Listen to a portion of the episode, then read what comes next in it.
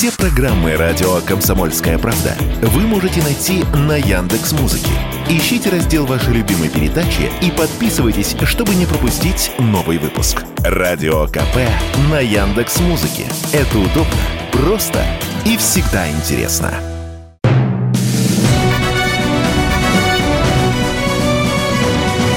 Клуб знаменитых путешественников. Совместный проект Русского географического общества и радио «Комсомольская правда». Здравствуйте, дорогие любители приключений. В эфире Клуб знаменитых путешественников, совместная программа Русского географического общества и радио «Комсомольская правда». У микрофона я, постоянно ведущий Евгений Сазонов. А в гостях у меня сегодня знаменитый путешественник, профессиональный, даже бы сказал, путешественник, исследователь, видеоблогер, член Русского географического общества, Ассоциации Полярников и много-много-много-много других очень важных и интересных ассоциаций Богдан Булычев. Прежде чем он расскажет о своих э, недавних путешествиях, очень экстремальных и очень интересных, в эфире наша традиционная рубрика «Новости РГО». Клуб знаменитых путешественников. первого июня стартовал отбор на новый сезон конкурса «Лучший гид России». Участвовать может кто угодно, даже дети. Для них есть отдельная номинация. Да и снимать можно хэт на смартфон. Если вы гордитесь своим краем, снимите двухминутное видео. Расскажите, чем уникальна ваша деревня, город, улица или музей. Загрузите ролик на сайт лучший гид точка эр эф и верьте в успех. РГО подводит итоги «Ночи географии две тысячи двадцать три». Мероприятие прошло в первые выходные июня. За четыре года оно стало уже традиционным, но сейчас заметно выросли его масштабы. Участие в проекте РГО этого сезона приняли более шестьдесят девять тысяч человек, посетивших тысяча четыреста девяносто мероприятий на девятьсот двадцать одной площадке. В сравнении с две тысячи двадцать вторым годом «Ночь географии» показала троекратный рост. Среди организаторов мероприятия и гостей площадки жители двадцати четырёх зарубежных стран. Это на пять стран больше, чем в прошлом году. В рамках ночи прошел также первый фенологический диктант. Оказался он непривычно сложным. сто баллов набрать не смог ни один участник. Зато пятеро набрали по девяносто баллов. Самый простой и самый сложный вопрос ищите на сайте РГО, чтобы проверить себя. Русское географическое общество представило новый экомаршрут вдоль Волги. Экотропа РГО протяженностью шесть километров объединит в один маршрут несколько природных достопримечательностей Самарской области. Путь начинается от старинного русского села Ширяева, куда удобно добираться по воде. Далее маршрут идет вдоль реки по предгорьям Жигулей, вдоль подножия Монастырской горы, горы Верблюд и заходит на склон так называемых Козьих гор. Дорога несколько раз выходит к природным смотровым площадкам, откуда открываются панорамные виды и на Волгу, и на лесистые склоны гор. Экотропа РГО на Волге будет оборудована информационными щитами, так что вы не только не заблудитесь, но и узнаете много нового. Клуб знаменитых путешественников. Итак, возвращаемся в эфир. Напоминаю, что в гостях у нас Богдан Булычев, профессиональный путешественник, исследователь, видеоблогер, член Русского географического общества. Справка. Богдан Юрьевич Булычев – путешественник, исследователь, видеоблогер. Член Русского географического общества, Ассоциации Полярников и Координационного совета по развитию туризма в Ярославской области. В две тысячи пятнадцатом организовал серию автомобильных тревел-проектов. В две тысячи восемнадцатом первым в мире проехал до Северного полюса на фэтбайке. Это такой велосипед на больших колесах. Провел целую серию экстремальных экспедиций под эгидой РГО. На полюс холода, в сердце Азии и от мыса С Дежнева до мыса Рока. Богдан, на автомобиле в непонятные просторы. Везу тебя я в тундру. Расскажи, как вообще возникла идея на автомобиле ехать туда, где автомобиль в принципе проехать не может? И вот эти вот два последних твоих путешествия. Ну, давай начнем, наверное, с путешествия на «Москвиче». Так как я родился на Колыме и рос в минус пятьдесят, минус пятьдесят два, примерно средняя такая температура была зимой. Да, и это только в квартире, да? Это только в квартире, да. Вот, а лето было в один день, но в этот день я спал, вот, да. Поэтому я его пропустил. То как бы я привык к таким экстремальным морозам, они меня не смущают. Я понимаю, что сибиряк не тот, кто родился в Сибири, а тот, кто хорошо одевается, а в нашем случае тот, кто правильно экипирован. Поэтому мы взяли в одном случае надежную машину, а во втором случае проверенную машину. Вот, вот сейчас я расскажу про проверенную машину. Проверенная – это, видимо, «Москвич». «Москвич» семьдесят пятого года. Уникальная машина. Их осталось меньше шестисот поставленных на учет вообще в мире. Это универсал. В нашем случае еще это автомобиль, который являлся техничкой гоночной команды А Зэ Эл Ка. То есть машина такая прям вот абсолютно вся восстановленная до идеала. Даже сзади на нем стоит знак Совет Юнион семидесятого какого-то года, который им выдавали, чтобы этот автомобиль выехал за пределы страны на участие в гонках. И водитель этого автомобиля не сдал этот знак, писал за него объяснительную, и вот он сохранился. То есть там все аутентичное максимально в этой машине, мотор, вот все вообще.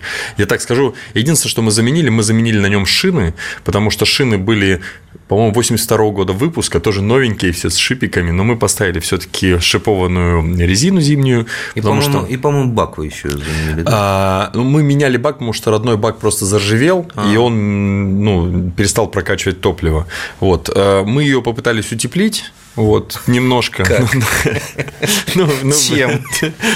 Мы обклеили ее изнутри, вот, то есть, ну, разобрали машину, есть шумо-виброизоляция, мы убрали тяжелую виброизоляцию, оставили шума, она такая, как немножко вспененная, плюс на нее еще наклеили как такой войлочек тоненький, это было изнутри, но... Щели в машине были такие, что, как говорит наш штурман Женя Шаталов, если бы у нас в салоне была кошка, то она бы через эти щели убежала бы, да. Ну и еще вот для примера того, насколько в ней было комфортно, что бутылка с водой замерзала за двадцать минут на заднем сидении между пассажирами. Это все, что нужно говорить про «Москвич». На кой черт вас понесло на эти галеры? Ну, мы решили просто, как бы так как мы ездим в Арктику уже давно, то понятно, что на комфортной машине в Арктику ехать. Но это ну, опять же, как комфортно? Комфортно ехать, но откапывать ее также некомфортно. Если что-то с ней случится, ремонтировать также некомфортно. Но когда ты находишься внутри, у тебя руль с подогревом, там климат-контроль, все как бы нормально, окно никак не запотевает. Ну, то есть все хорошо. Потому что холодно, потому что нечего запотевать. Скажи, а... ну, подожди, давай мы объясним, значит, вот этот «Москвич» – это производство того самого завода А Зэ Эл Ка, А Зэ Эл Ка. Который... семьдесят пятого года семьдесят пятого года, да. Вот, это «Москвич» классический, да, заднеприводной. Заднеприводный. Со стандартным мотором. Абсолютно. Коробка, мотор, все элементы стандартные. Единственное, что мы поменяли, ну, еще вот в деталях, у него есть ступичные подшипники, это одно из слабых его мест, ага. И мы подобрали японские подшипники по размеру, по внутреннему, по внешнему, по ширине и поставили их. Это известный производитель, то есть они, ну, их, так скажем, ресурс мы увеличили не, не в десять, а в десятки раз. И мы ехали, и с ними проблем не было. Все остальное там вот, как я называю, вот этот вот сток, потому что чем мы дальше на нем ехали, у нас от мороза на полюсе холода вздулась краска на капоте просто и отошла, потому что разница температуры в двигателе плюс, а тут минус uh-huh. пятьдесят, мы застали минус пятьдесят четыре градуса на полюсе холода. Ой. Вот было холодно, вот, и мы от того, что так все-таки «Москвич» нас довез, даже искупались там. Где? Река Индигирка, она не замерзает в них на полюсе холода. Это одно из правил полюса холода. Ты когда приезжаешь, то надо искупаться в реке Индигирка. Ой. Это Ой. такой интересный аттракцион, потому что вода там примерно где-то равна нулю, ну там примерно плюс один. То есть один. Она теплее, чем окружающая. Да, и ты когда в минус пятьдесят туда, и ты вот это ощущение, организм сначала в шоковой заморозке вот это а. на улице, а потом когда ты туда, он, ему кажется, что о, вот же тепло, собственно. Это такие вот. Это. Скажи, вот, чтобы закончить тему идей путешествия на «Москвиче», скептики говорят, что да вы через два километра уже будете шайбы собирать. Абсолютно. Говорили вообще все. Но в результате мы анонсировали этот проект на одном из фестивалей автомобильных. И я скажу больше, так случилось, что теперь задали тренд. Потому что пока мы собирались, пока мы ехали, мы получали огромное количество фотографий ребят, которые доставали свои старые «Москвичи», москвичи, восстанавливали их и просто стали на них путешествовать кто куда. То есть, одни поехали в Мурманск, одни поехали куда-то там на Ямал, еще куда-то. То есть, народ стал просто путешествовать на москвичах. Это было очень, очень... Я считаю, что...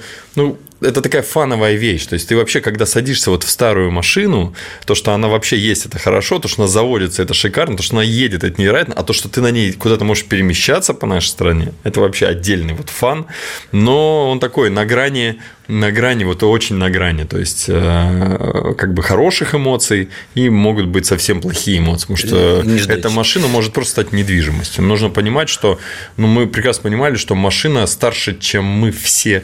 Взятые. Ну, не, не все взятые, но старше, чем все мы. Мы ненадолго прервемся. Напоминаю, что вы слушаете «Клуб знаменитых путешественников», совместную программу Русского географического общества и радио «Комсомольская правда». У микрофона постоянно ведущий Евгений Сазонов, а в гостях у меня профессиональный путешественник, исследователь, видеоблогер, экстремал, член Русского географического общества Богдан Булычев.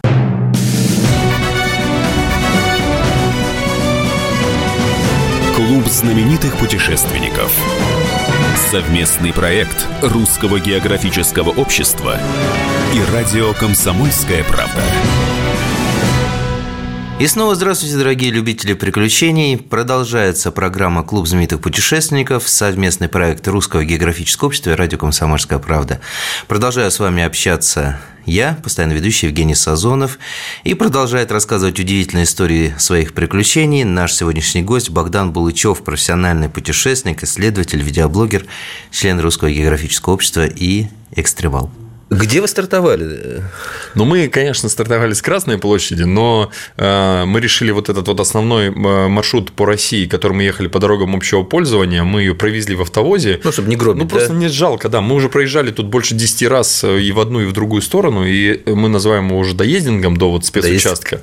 Вот. И мы его сразу привезли на начало Колымской трассы, и в Якутске уже стартовали из Якутска, вот официально вот эту арктическую часть, проехали трассу Колыма, заехали на полюс холода, и первый этап как раз завершили в Магадане. Дальше у нас по плану на следующий год мы стартуем и по зимникам едем на Чукотку, доезжаем до нем до Северного Ледовитого океана, потом от Северного Ледовитого океана едем через всю Чукотку летом. До... Не, подожди, ты забыл, говорит, этим моем колесики, да? Да, конечно, конечно, ну да, да, касаемся вот этой шинами восемьдесят второго года, собственно, льда, потому что там будет лед на тот момент, потом летом проезжаем до Игвикинота всю Чукотку, там добираемся до Тихого океана, и тем самым автомобиль побывает на двух океанах. После этого кораблем его перевозим во Владивосток, и уже с Владивостока до Москвы по-честному едем своим ходом. Слушай, ну, я так понимаю, что за всю свою, за, за всю историю существования марки «Москвич» такого путешествия у «Москвича» не было. Я больше скажу, такого путешествия не было вообще у, даже у полноприводных автомобилей, а у машин с неполным приводом с четыре на два вообще точно не было никогда. Обалдеть. Когда начались проблемы у москвича и москвичей? Да, проблема началась на старте через, по-моему, семь минут после того, когда мы стартанули. В Якутске. В Якутске, там, да. То есть, да, у нас манжет от перепада температур, там все старое, там даже нет гидро- или вакуумного усилителя, никак, ничего нет, все вот аутентичное. И получается, манжет сцепления у нас просто прохудился, у нас вытекла вся жижа, и сцепления не было через Ой-ой-ой. семь минут, да. Но в итоге что мы делали? Ну, мы долили сцепление, долили опять жижи, купили с собой десять этих штучек, которые доливать десять литров в общей сложности. Вот, и приехали. Как позже оказалось, когда мы уже приехали, манжет протекал вовнутрь салона, и когда мы приехали в Магадан, то под ковриками у нас было вот, ну, не, не десять литров, но литра три, наверное, вот этой тормозухи по всей машине. Но зато мы обработали ее антикоррозионкой, и он не гнил. Оригинально. Будем знать. Это, расскажите это Тойоте, да? Пусть возьмут на вооружение. Так, запчастей, наверное, был полный багажник. Нет, на самом деле запчастей было не так много, потому что мы взяли основное, что, может быть, у нас были там карбюраторы, свечи, ремни, фильтра, масла, такое то, что как бы могло выйти из строя.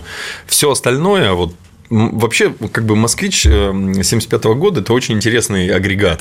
Так. То есть, вот все, что у него есть, то есть, у него нет рулевой рейки как таковой, у него там все на шарнирах, на таких вот. Ну, то есть, да. это, это нельзя назвать полноценной рулевой рейкой. Это все на тягах, тяги, у него там есть такой вороточек, там тут тяги, весь коробка выглядит примерно вот, ну, там, размером большого ноутбука. То есть, там, примерно, то есть, микроволновка больше, чем коробка. И, и, и вот все там такое. Там все по нашим меркам, оно очень своеобразное. Плюс еще интересный вопрос в том, что все максимально ремонтно пригодно. Mm-hmm. Максимально. То есть, ты откручиваешь что-то, легко достаешь, легко меняется. Ну и вот, когда мы оказались в Якутске и стартовали, у нас забился бак. Мы не могли понимать, почему автомобиль глохнет. Потом оказалось, что в баке огромное количество ржавчины, он заживел, и она уже стала отслаиваться, вся топливная система была забита. И мы нашли бак, по-моему, за час. Мы написали в сообщество, у кого есть «Москвич», и получили там что-то больше пятьдесят, на пятьдесят я уже перестал считать вот ответов, что у нас вот во дворе стоит, баков. У меня в гараже стоит, у меня у деда стоит, у нас здесь на площадке. Мы приехали в первую, по первому же объявлению, нам показали пальцем, мы открутили этот бак, сняли его, он оказался хороший, привезли его к себе. Единственное, что мы переделали, бак был уже от более свежего «Москвича», где горловина заправки ровно по центру, то есть, нужно отодвинуть номер да, под да, номером, да, да, да. А так как наша совсем аутентичная, она у нас была слева, отдельные горловины, а, такой торчащий. А да. Я не знал, что такие были. Он слева прям э, у бампера. О, буду знать. Mm. Хорошо, на этом приключения закончились, и дальше все шло как по маслу, надеюсь? А, дальше нужно отдать должное. «Москвич» ехал по гребенчатой Колымской трассе в мороз, он жужжал, там вот издавал разные звуки, но вообще нас не подводил никогда, несколько раз глох, потому что у нас кончалось топливо, и мы его даже вот перезаправляли, опять запускали, и это было так всегда волнительно, потому что на трассе триста туда, триста обратно никого нету, минус пятьдесят, ночи, это так немножко волнительно, конечно. Слушай, а по топливу-то? Ну, мы с собой же... брали бензин. Сколько? Ну, у нас было, по-моему, литров тридцать с собой. Он оказался очень экономичный. Сначала, когда мы на нем выехали, он у нас ел литр на километр. Когда мы только на нем выехали, когда мы только купили его. Да. Но потом мы... Как аэролодка просто. Да, да, да. Мы потом привезли его к карбюраторщику. Вот и, такие, понимаете, это забытые истории. Человек, который настраивает карбюратор. Инжектор нас разбаловал, я вам хочу сказать. Да мы нас за... вообще мы... современная машина разбаловала. Мы забыли таких специалистов. Мы нашли этого специалиста в гараже, приехали к нему. Он нам сначала крутил, крутил, крутил весь карбюратор, потом говорит, у меня есть такой же новый. Я Давайте рекомендую поставим, поставить вам новый, да, и в итоге он нам, он, мы купили у него этот новый, поставили и вообще забыли. Старый он нам настроил, сказал, заберите его, у нас всякие пожарные с собой, вот, и у нас расход упал, я думаю, там, ну, литров, может, до шести, до семи, то есть, она ела очень экономично. В таких условиях? В таких условиях, да, причем нужно понимать, что в машине сидело четыре взрослых мужика, она была загружена настолько, что вот мы, у нас аж колеса задние полностью уходили в арки, Ой-ой-ой. то есть, там, я думаю, сантиметров, ну, двенадцать-пятнадцать у нас было вот до самой нижней точки бампера, до земли, вот где-то примерно так. То есть, мы были максимально лоу, вот прям низко-низко. А, ну, шла же какая-нибудь запасная машина, да? Нет, все было по-честному. То есть, мы подожди, ехали... один «Москвич»? Мы ехали в одну машину. То есть, вы на «Москвиче» четвером. Да. Четвером и одна замерзшая бутылка, та самая, которая и... превращается в лед. Может, мы ее не могли выпить, но ага. как бы, я больше скажу, мы, чтобы погреться, выходили на улицу. Потому что когда ты сидишь в «Москвиче» и в нем там минус тридцать, у тебя замерзают ноги от того, что ты ими не шевелишь. Ты выходишь на улицу, делаешь пару кругов, чуть присел, проверил, там, как закреплены вещи на багажнике, и ты погрелся, называется. Потом садишься назад и опять поехал. Хорошо. Ну вот, кончилась цивилизация, да? Она кончилась сразу, там от Якутска буквально чуть мы отъехали, она закончилась. Ну, хорошо, хорошо. А вот там, где вот совсем кончилась цивилизация, вот там вы, вы, вы где ехали-то, елки-палки? Вот когда она совсем закончилась, это поворот на полюс холода, когда мы свернули, и там не было ничего. Там была просто колея от машины а, такая. То есть, угу. Да, там все-таки кто-то до нас проезжал, но было волнительно. И в какой-то момент у нас замерзло рулевое управление, и для того, чтобы повернуть, мне приходилось вот прям как закручивать какой-то вентиль на большой ТЭЦ. То есть, я прям крутил вот эту баранку, так, и я думал, что она сейчас сломается, потому что усилие было слишком большое. Вот, и мы только на обратном пути добавили просто бензина вот в этот типа гур, вот в этот, угу. вот, открутили вот эту вот штучку, налил я туда бензина дополна, закрыл его, и все, и он стал легко. крутиться. А конечная точка, вот, вернее, как точка, после которой вы развернулись и поехали обратно, она где была? было? Это был, это был Аймикон, я имею в виду. Мы, Аймикон аппендиксом от трассы Колыма, mm-hmm. он уходит на старую трассу Колыма, где, кстати, два года назад трагически погиб один из ребят-путешественников. Они поехали по навигатору по Гуглу, который завел их на старую Колымскую трассу. Ой-ой-ой. Он воспринял ее как более короткий маршрут. Ой-ой-ой. Они уехали туда, в итоге у них кончилось топливо, и они сидели в машине, ну, просто городские ребята, ждали, когда за ними кто-то приедет. В итоге их нашли, по-моему, там через неделю, один с обморожениями, вот, и, к сожалению, потерял конечности, а один вообще с летальным исходом. Вот, поэтому там дорога такая, ее нету, она когда-то там была, это Староколымский тракт, вот, Староколымская трасса, если быть точным. Вот, ну, то есть, такая, это там действительно очень опасно, как бы. Вот. И на выходе получается, что мы доехали до этого, вот туда, до этого полюса холода, и с нее назад выехали, вернулись на трассу Колыму и вернулись уже в Магадан. Вот на полюсе холода у нас еще была одна проблема. Проблема была связана с тем, что мы ставили машину в теплый гараж, теплых гаражей на весь поселок штуки три, и перед нами стояла машина ребят, и они с утра решили завести нашу машину, чтобы выгнать нашу машину, поменяться местами, мы подперли их, вот, и они не сделали все правила прогрева москвича. Они завели да, москвич, да, да. замерзший фильтр, она еще стояла так к холодному углу, ага. фильтр замерз, выдавило все масло, Ой.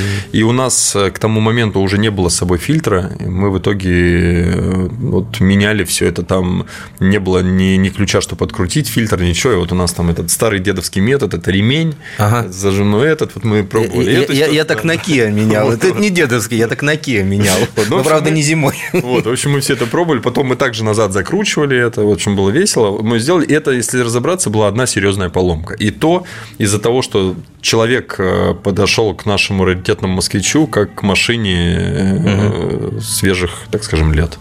Угу. Слушай, ну а вот если бы москвич, не дай бог, в этих в полях, да, в, в, в хочется сказать, торсионных, вот, заглох бы, и не смогли бы вы его реанимировать. А как эвакуироваться, если одна машина? Ну, у нас было все, что мы смогли примерно где-то дней десять-пятнадцать находиться вне цивилизации, питание, палатка, раскладная печка, а. ну, то есть мы были относительно готовы. Ну, хитрые какие. Вот, у нас был спутниковый телефон, чтобы, если что, сообщить, и мы понимали, что ну, за пять дней к нам точно кто-то приедет. Угу. Вот, то есть, мы то были... есть продержаться было? Ну, мы могли держаться там десять дней, а если с учетом того, что еще и питаться подножным кормом, а не только то, что у нас. Мы снова ненадолго прервемся. Напоминаю, что вы слушаете «Клуб знаменитых путешественников», совместную программу Русского географического общество и радио «Комсомольская правда».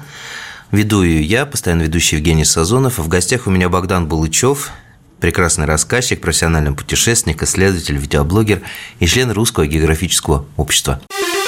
Клуб знаменитых путешественников. Клуб знаменитых путешественников продолжает свою работу, распахивает снова свои двери. Вас встречаю я, постоянный ведущий и председатель Евгений Сазонов. В гостях у меня... путешественник-экстремал, профессионал, исследователь, видеоблогер, член Русского географического общества Богдан Булычев. Скажи мне пару слов об экипировке. Вот если ты едешь на москвиче, да, где замерзла бутылка воды через двадцать минут, что на вас было? Ну, я признаюсь честно, на нас была очень современная экипировка, которую мы используем в Арктике, и в подобной экипировке можно просто упасть в сугроб при минус пятьдесят, и сутки с тобой ничего не случится. Это компания, которая... когда-то делала рюкзаки, и с таким рюкзаком Роаль Амундсен отправился на открытие Южного полюса. Mm. То есть, это целая компания с историей, они занимаются, вот, ну, у них есть целое прям ответвление вот этого направления, и мы, когда тестили разную экипировку, использовали и российскую, и нероссийскую, абсолютно разную, здесь вот этот вот баланс легкая, комфортная, современные материалы и работает. А как называется это, хоть сказать? Бергенс. Бергенс. Да. То есть, советуешь, да? Ну, это очень хороший, да, бренд. Я, я, у нас есть хороший бренд Баск. У них есть один большой минус. Они очень... Они очень, ну, как бы не очень, но они тяжеловатые. То есть, их очень хорошо используется, если ты едешь на снегоходе, mm. где ты мало шевелишься, и тебе, в принципе, без разницы, какая вот она экипировка. Если у тебя есть элемент движения, где тебе нужно нужно быть активным, то она тяжеловата. То есть в, в горы с баском идти ну, нереально. Угу. Есть Red Fox, очень хороший бренд, но у них есть проблема. Они в последнее время почему-то вот сократили всю линейку и ушли из про просто вот в такой в масс-маркет. Они делают хорошую продвинутую одежду, но для города. Сейчас. Ну, наверное, просто выгоднее. Я думаю, что да. У них... Нас, настоящих путешественников, не так уж и много. Так, вот, да. И поэтому есть вот эти вот ортодоксальные компании, которые делают... Вот, есть несколько компаний. Допустим, компания «Рап» есть такая компания. Это название бренда гида, который водил всех на Эверест. Mm-hmm. И он просто говорит, вот мне не хватает тут кармашка, мне не хватает здесь. И, и он просто переделал, так... ага. он сделал свой бренд, ага. они разработали. И вот они делают там пять курток, пять штанов и там... три шапки. То, что вот прямо ему необходимо, за что он железобетонно ручается. Ну, как интересно. Вот. А Бергенс, они очень хорошие в том плане, что у них есть тоже огромная линейка от детей до вот как бы про вот этой версии. И вот у нас вот все от них мы полностью взяли. Ну, сейчас вот в связи с ситуацией, в России их можно найти? В России можно их найти, и можно купить и не в России, и все привозят уже давно. Всё. Ну, в принципе, да, да, да. да. Ну, и еще очень важный вопрос да. вот про экипировку. Экипировка должна быть желательно новая. Я в свое время разговаривал с одним очень известным альпинистом, и я говорю, слушай, ну как вот вы на Эверест ходите постоянно, расскажи, вот она работает? Он говорит, она работает один сезон. Если ты берешь мембрану, каким бы хорошим бы составом бы ты ее не стирал, mm-hmm. на следующий сезон эта мембрана будет работать на двадцать, на тридцать, на сорок, на пятьдесят, в зависимости от мембраны и от средства, хуже. Если ты хочешь стопроцентной работы, ты берешь новую с собой вещь. Любой пух, какой бы он ни был, он со временем из-за своей гигроскопичности набирает, неправильно распределяется, неправильно распрямляется, потеря тепла.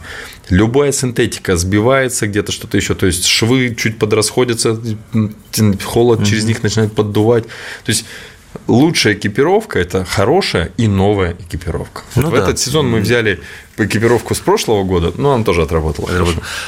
Тогда еще один вопрос, чтобы закончить экипировка. А ботинки какие? Что у вас было на ногах? Потому что это вечная да. проблема. Ну, у нас были, сейчас я скажу, у нас были, по-моему, эти… Какие-то специализированные? Да, специализированная обувь – это канадская компания. Что они сделали? Они взяли обувь коренных малочисленных народов Севера.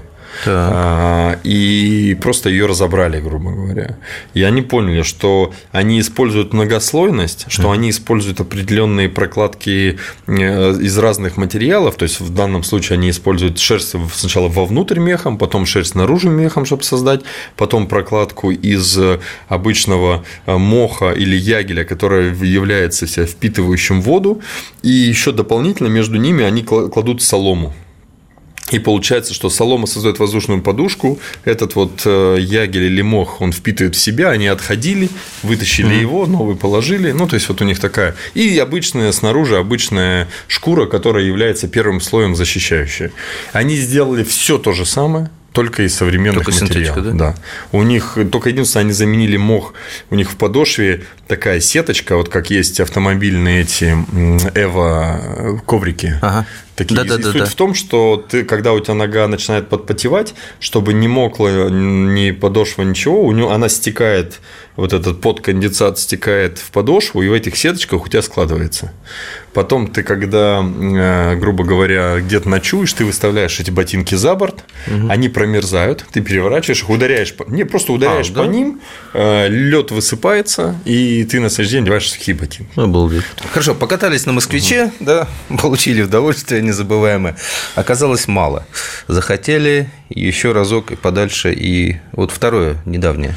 Второе путешествие у нас на самом деле было чем интересно, потому что за год до этого мы добрались до самой северной точки Дальнего Востока и Якутии. Мыс Пакса – это континентальная точка, которая находится как раз на границе с Таймыром. Невероятно красивое место, выглядит как нос корабля, который разрезает море лаптевых, примерно тридцать-сорокаметровые скалы, под ним заторошенный, всегда заторошенный лед, а впереди где-то метров через сто открытая полоска воды. Всегда она там, там сходятся два течения, как раз из Анабара, из реки выходит, здесь большая, здесь, там, в общем, всегда такая вот открытая вот эта вода, это все парит, стоит на берегу маяк, и что самое интересное, именно там за десять метров до обрыва есть пересечение, ты с семьдесят третьей параллели заходишь в семьдесят четвёртую. Ой, как да, интересно. Это прям, и это все у маяка, он это такой аутентичный. Прыг, да, прыг, да, да, да, да, то есть это вот, ну, прям интересно. И мы решили сделать из этой точки точку притяжения, потому что в Норвегии есть мыс Нордкап, к которому все, все туда к нему вот стремятся, говорят, что это самая северная точка Европы и так далее, но он ничем не красивее, ничем не интереснее, чем вот наш мыс Пакса, и там есть интересная логистика, туда можно приехать из Якутии, из Таймыра, и есть несколько вариантов, как сделать, прилететь самолетом очень близко и за, за день доехать туда, но вот мы именно разрабатывали туристическую программу и маршрут, mm-hmm. чтобы турист мог туда приехать. То есть, а... это не история, что, типа, только пять человек в мире могут добраться? Да? Нет, нет, в том-то все и дело. А, что, это... вот, да, мы сначала делали вот как раз до вот этого мыса, мыса Пакса, а рядом с мысом Пакса находится мыс Челюскин. Вот как раз только пять ага. человек в мире, это вот, это вот про него. Это самая северная точка всего нашего евразийского континента. Таймыр считается самым-самым, вот приставка «самое-самое» – это про Таймыр. Самые северные горы на планете Земля находятся на Таймыре. Это горы Баранга. Да-да-да. Самое северное арктическое озеро и самое большое в Арктике – это озеро Таймыр. Именно там была пещера Медендорфа, вот известная. Где, есть... он, где он выживал, да, да, ждал да, да, помощи. Да, да, да, все именно там. И, то есть, там все самое северное. И вот этот самый северный мыс, он находится именно там. И мы, конечно, хотели доехать до него, потому что как это так, доехать до него.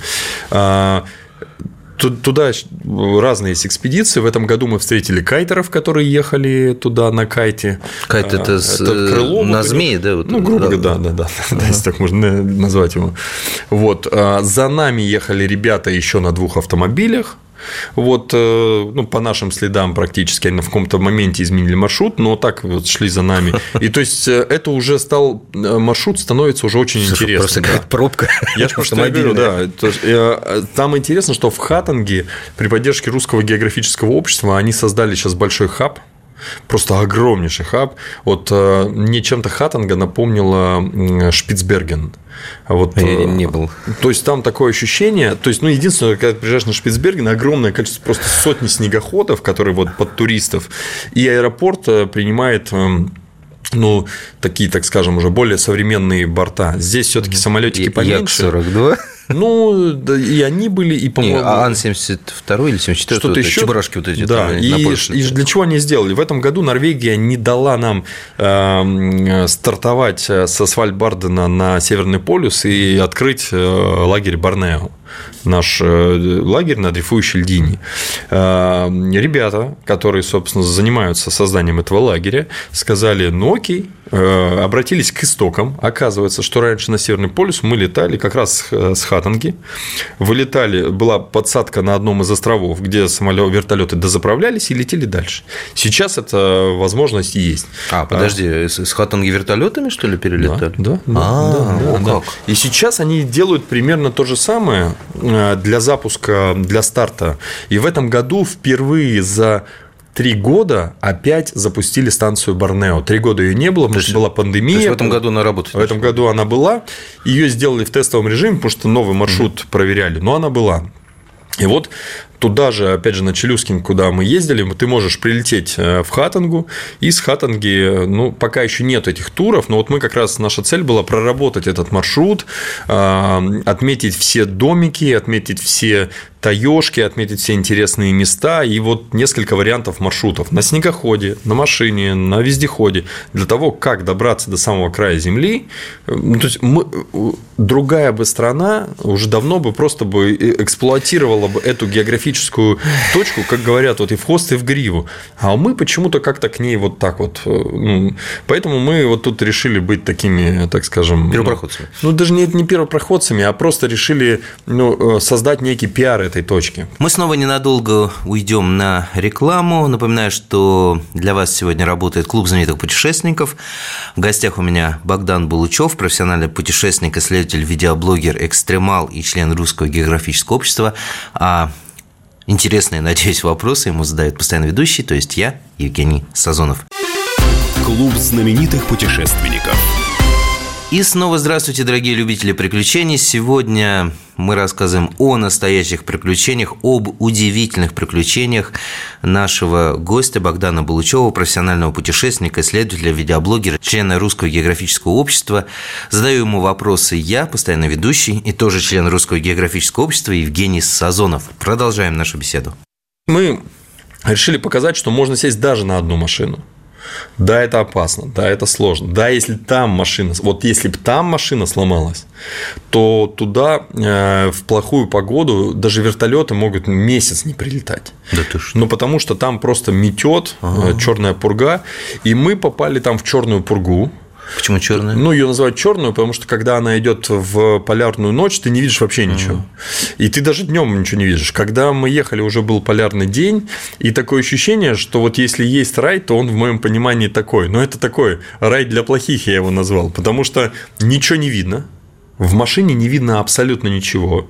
То есть ты, ты не видишь, где у тебя заканчивается капот. У тебя такое ощущение, что лопатой накидывают снег на, на лобовое стекло. То есть он так фу, такой вот, как бы ты его дворником смахнул, опять накинули.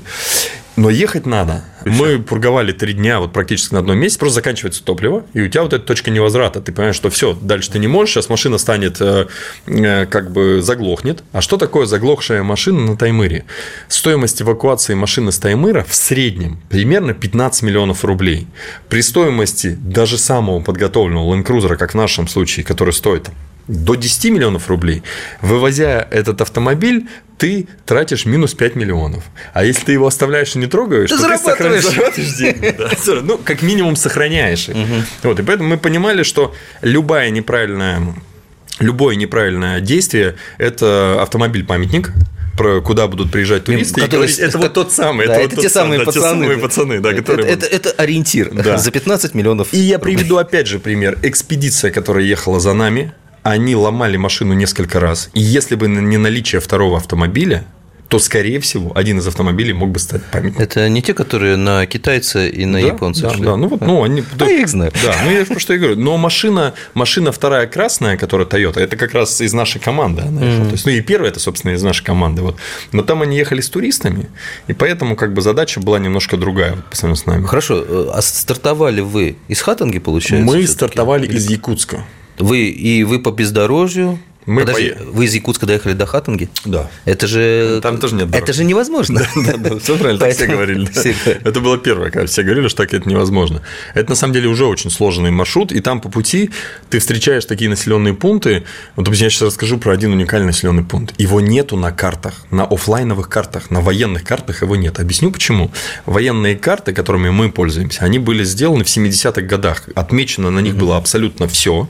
То есть у тебя там есть домик, ручеек, бревнышко через ручеек. Кроме вообще объектов тропосферной связи. Они тоже есть, но они обозначены другими домик. названиями. Я не буду говорить, да, как они обозначены. Вот. Ну, на выходе мы едем и понимаем, что что-то горит, вот какой-то огонек. Я говорю, слушайте, ребят, ну оно явно не может никакое быть, давайте так. То есть, по-любому, это какая-то техника, или домик какой-то, или охотник, или кто-то здесь. Подъезжаем ближе, два огонька. Я говорю, ну, наверное, может, действительно техника, может, геологи, может, это еще. А никого нет, мы идем по дельте реки просто вот. Подъезжаем ближе, выезжаем из-за бугра, перед нами просто поселок открывается. Мы с вот такими глазами. Что это такое? На карте его нету, здесь нету. Выезжаем ближе, оказывается, населенный пункт. Называется Попигай. В восемьдесят четвёртом году его перенесли за счет того, что река Попигай мелела, и к старому Попигаю было не добраться логистически. А-а-а. Его перенесли на там, шестьдесят километров э, ближе к устью, где река еще была судоходная, чтобы было легче все им завозить. И поэтому он на старых картах не отображен. Как интересно. А там живут люди? Там живут люди. Ну, я вам скажу, невероятно гостеприимны. Мы приехали туда в час ночи. Совершенно случайно кто-то вышел из дома, там, чтобы высыпать этот пепел. Мы подошли к нему, говорим, мы так и так. Здравствуйте. Здравствуйте. Да, да, здравствуйте. Насколько они удивились вам? Ну, нужно сказать, что на тот момент мы были единственные, как бы, вообще славянской внешности на тысячу километров. Так вот, если это национальное село, где живут долганы. Нас разместили в школе. Нужно сказать, что все-таки школа у них суперсовременнейшая. Вообще весь дом, все дома там такие напоминают такие норвежский поселок. То есть все очень современное. Вот. Цветное, наверное, да? Нет, цветное на Чукотке. Там Рок. не цветное все-таки. Так было пару домиков, но все равно все вот так вот как-то вот. так, как вот ты Полненько. не ожидаешь увидеть. Да, уютненько угу. очень. Нас разместили в школе, с утра пришли дети, мы рассказали им, кто мы, что мы, там весь поселок, в общем, забежался, мы там раздали все наклейки, которые у нас были. Ну, и так было забавно, то есть, мы пока там были, они перегружали оленей, грубо говоря, замороженные туши, там несколько сотен в сани, и отвозили их куда-то, где кто-то должен прилететь их забрать. То есть, там все вот, вот так вот как-то вот... Вообще, вот... Вся эта поездка в Арктику, вот такие вот дальние поездки, я их называю как открытый космос. Ты действительно ага. попадаешь куда-то вообще в другое место. И когда ты там видишь людей, которые не просто вот как ты, ты туда приехал как гость, а они живут там.